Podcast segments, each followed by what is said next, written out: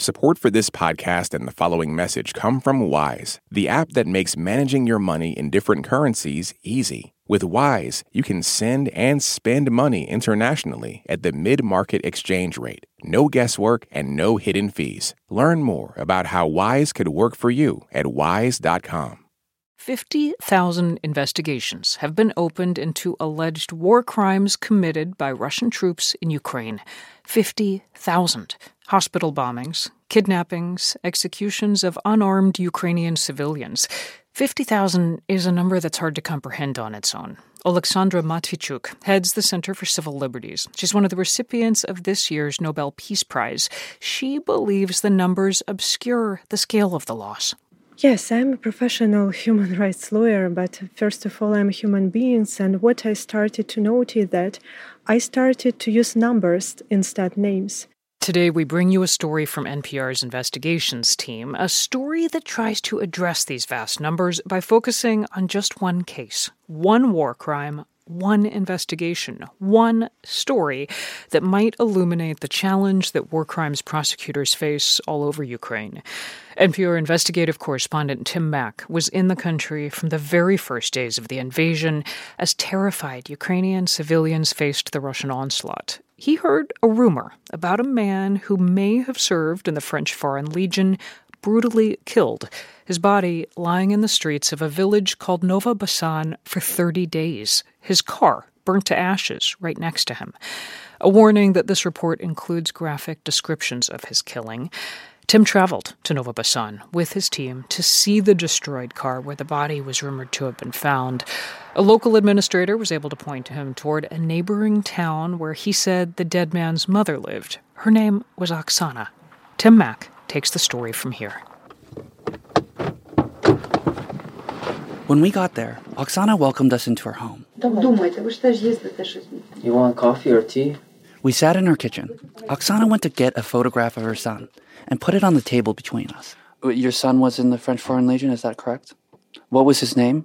Uh, як його звали? Олександр. Alexandre. Alexander Breus.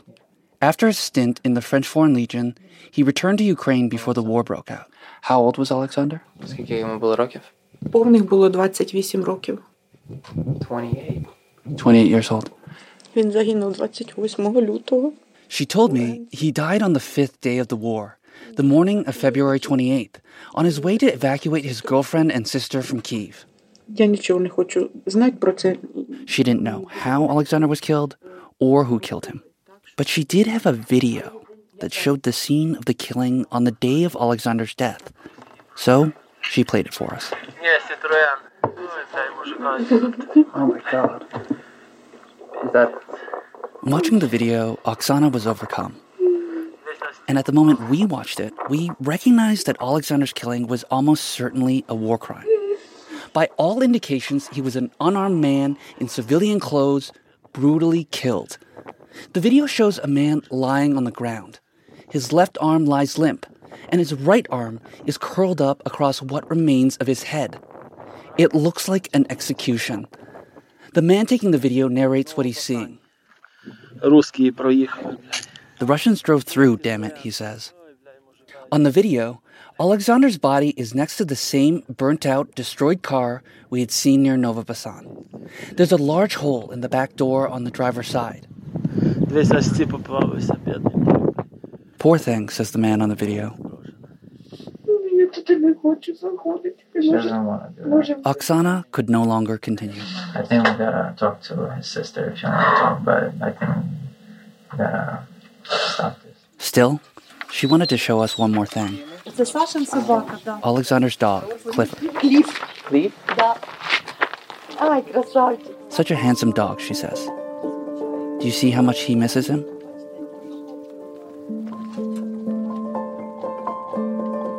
When we returned to Kiev, we showed Oksana's video to an official in Ukraine's State Bureau of Investigation. He told us it was clearly a war crime. The man was not a threat, in civilian clothes, carrying no weapons, and apparently facing away from the direction of the Russian advance. Alexander's case was one case among many that overwhelmed investigators were juggling. So we kept digging on our own. Alexander's mother had told us to call his sister Anya. I can get some coffee. No, no.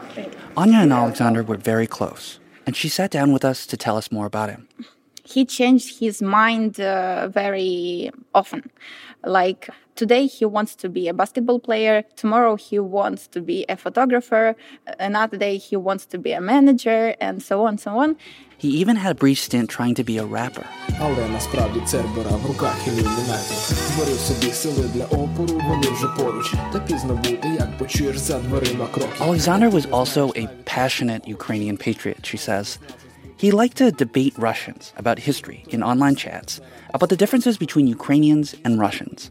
He always watched uh, videos about uh, Ukrainian history. He told us all the time that Russians are awful people. Sasha Hrushko, one of Alexander's best friends, remembers Alexander was restless in his 20s. In 2018, he joined the French Foreign Legion. He was looking for himself. He was looking for the some realization.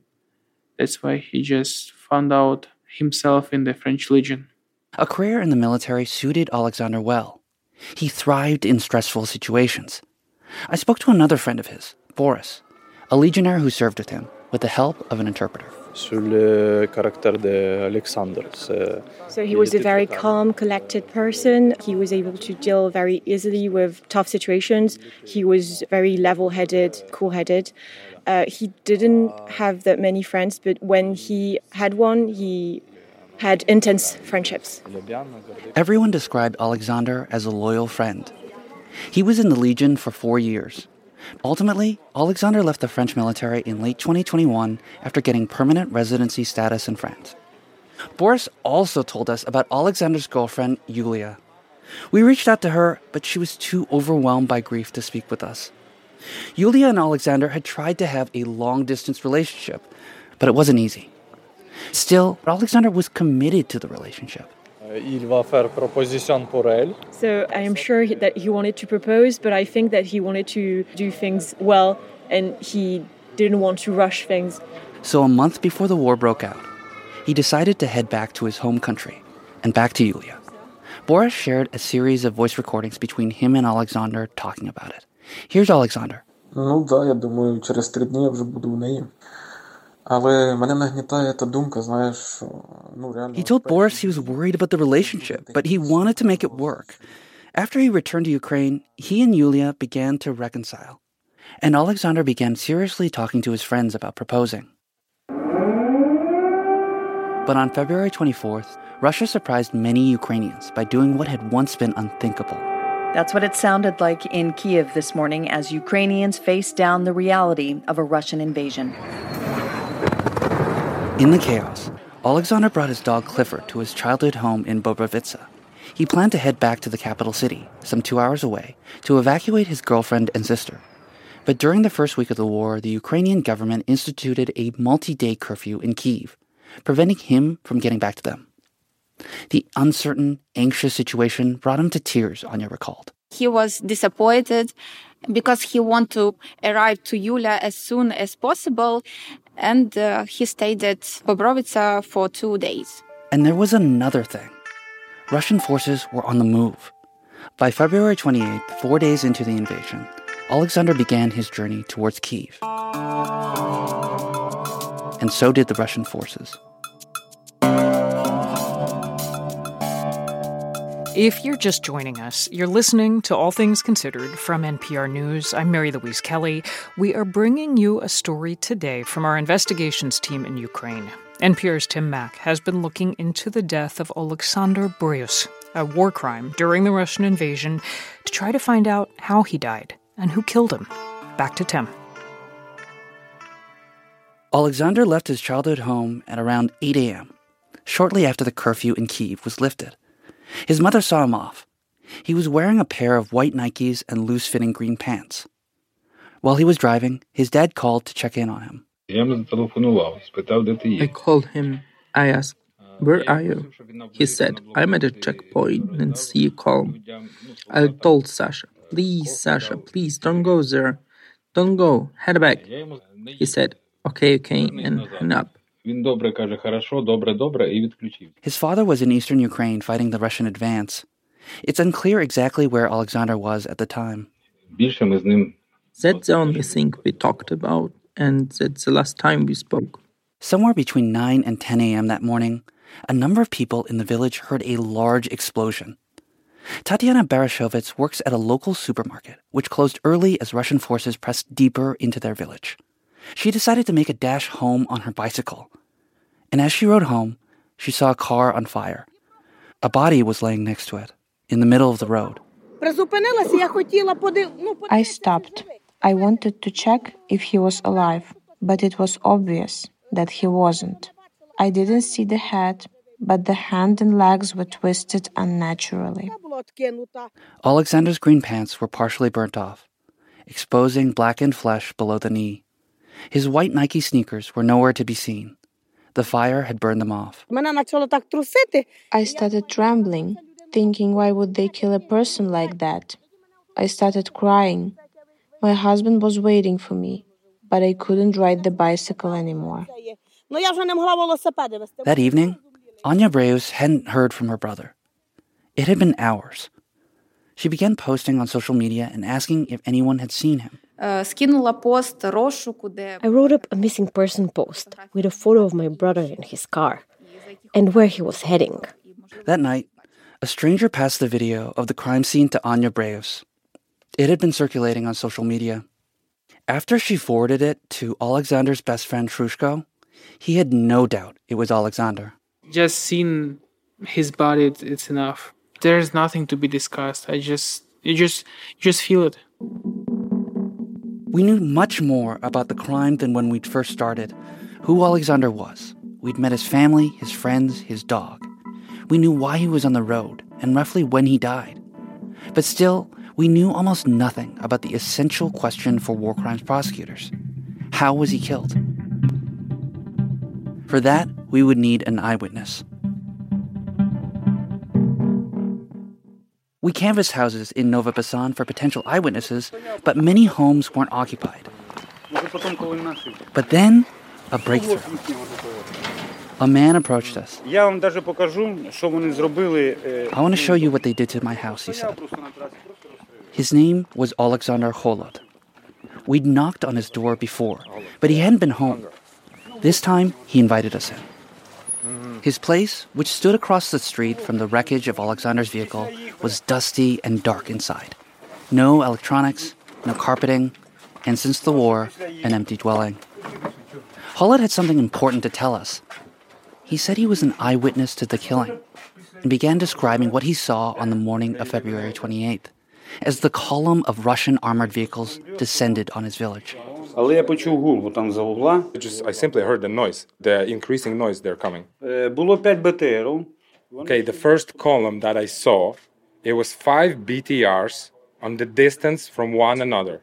As the Russian forces entered the area, he saw soldiers leave armored vehicles known as BTRs and spread out throughout the neighborhood. Later, he saw a man's car coming from the direction of Bobrovitsa. It was Alexander's car the same burnt out car right outside his home. Three BTRs were ahead of Alexander on the road, and he pulled up alongside the fourth. He stopped the car, he exited the car, and he stood like in a, in a full scale, and he started to quarrel with them about something. He started to say to them something like, What are you doing here, and why are you doing this? As Alexander was talking, two soldiers positioned themselves behind him. One of the soldiers had a machine gun, and another an assault rifle. The one with the rifle was tall, Holod said. And then, without warning, the soldier opened fire on Alexander. So the guy fell on the road. Brain splashed and blood. And the, the BTR, the, the number four that was standing here, it turned the turret and hit the car. That shot from the BTR destroyed the car. And that's what Holod said happened to Alexander. Alexander's body lay in the street for a month as his family desperately tried to retrieve him. But the tide of war was changing. At the beginning of April, Ukrainian forces made their way into Nova Basan, meaning it was finally possible to retrieve Alexander's body.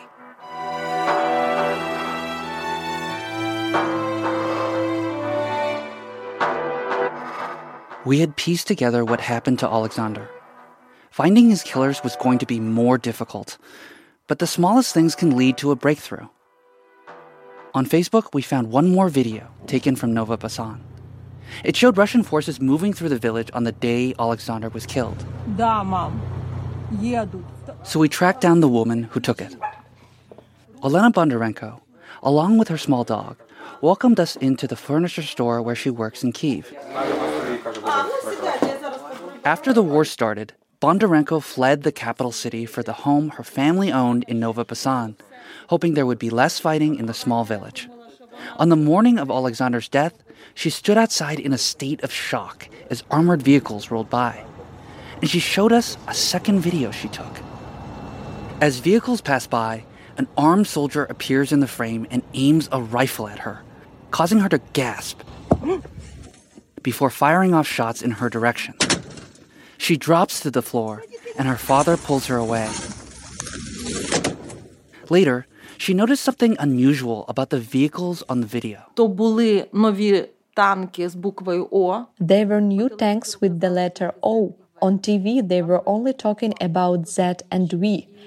I told the Ukrainian military about these vehicles with the letter O. They were totally different. It was a different type of armored vehicle and they wore a different colored uniform. That O marking on the armored vehicle in Olena's video was crucial to understanding which Russian units were on the ground. We reached out to every corner of the Ukrainian government we thought might be able to help us find the units in Nova Basan intelligence agencies, police, prosecutors, and we showed them what we'd found. They told us that the letter O meant that the vehicles were from units in Russia's Central Military District. In that district, there were some prime suspects. The specific units were the 15th, the 21st, and the 30th. We needed more help to find out the exact brigades that were in Nova Basan the day Alexander was killed. There are people who track military equipment just by scouring all the information that's publicly available. People like Tom Bullock.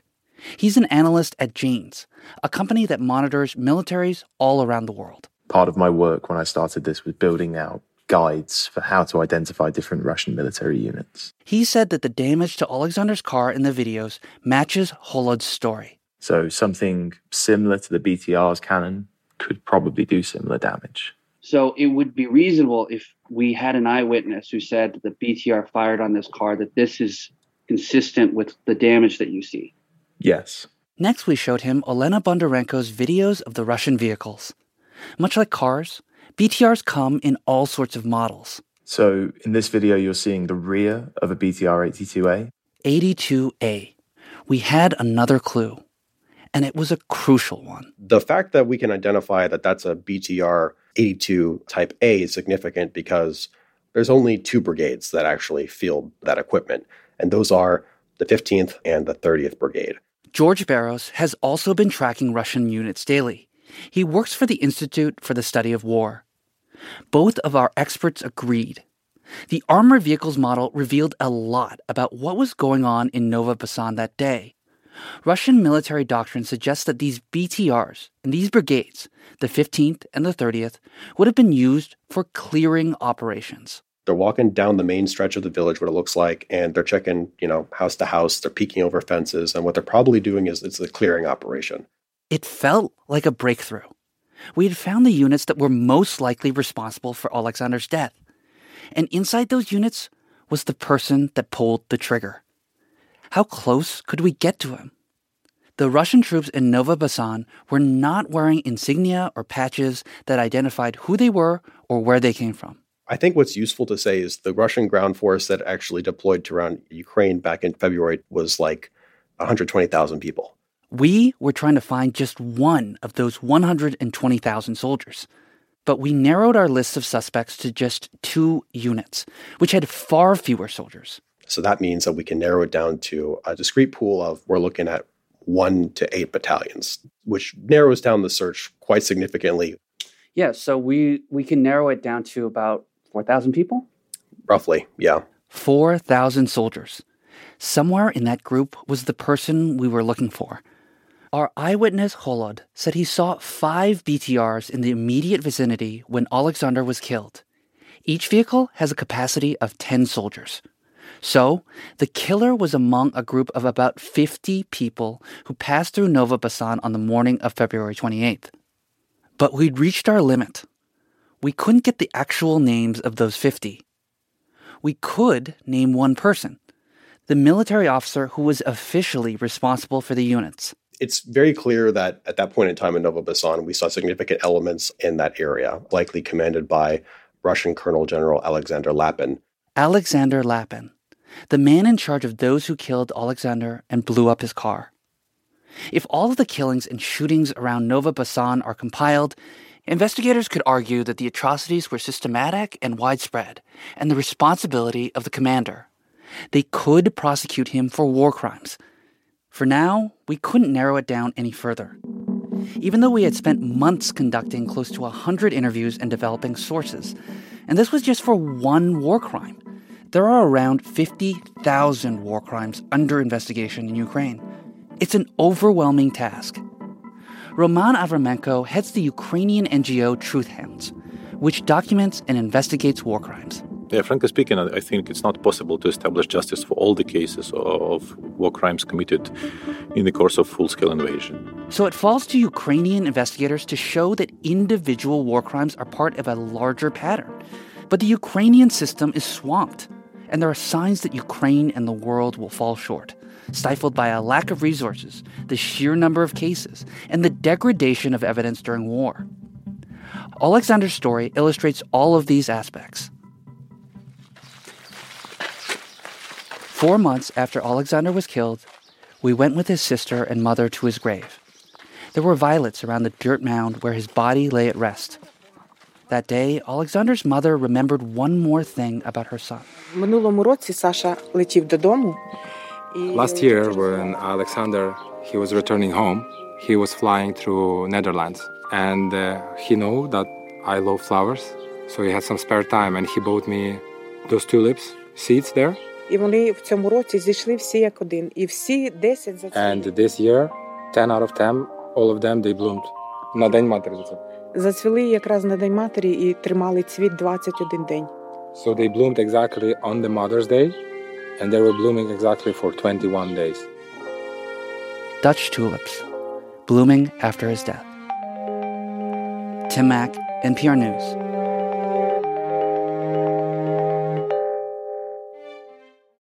This message comes from NPR sponsor Stearns Foster. Every Stearns & Foster mattress is handcrafted for irresistible comfort with indulgent memory foam and ultra-conforming IntelliCoils for your most comfortable sleep. Learn more at stearnsandfoster.com. Okay, close your eyes for a second. Now imagine you're on your dream vacation. No work calls to answer, no text messages to respond to, just your suitcase and an opportunity. The opportunity to just take yourself out of your routine and travel deeper how to actually take that dream trip. That's on the Life Kit podcast from NPR. On Wait, Wait, Don't Tell Me, we have very important people on our show and then ask them about very unimportant things. Here's U.S. Treasury Secretary Janet Yellen. Uh, we are also reliably informed that among your enthusiasms, in addition to uh, macroeconomic policy, is mobile games. Uh, there is some truth in that. There's some truth in that. Join us for the NPR podcast that considers all the other things. That's Wait, Wait, Don't Tell Me.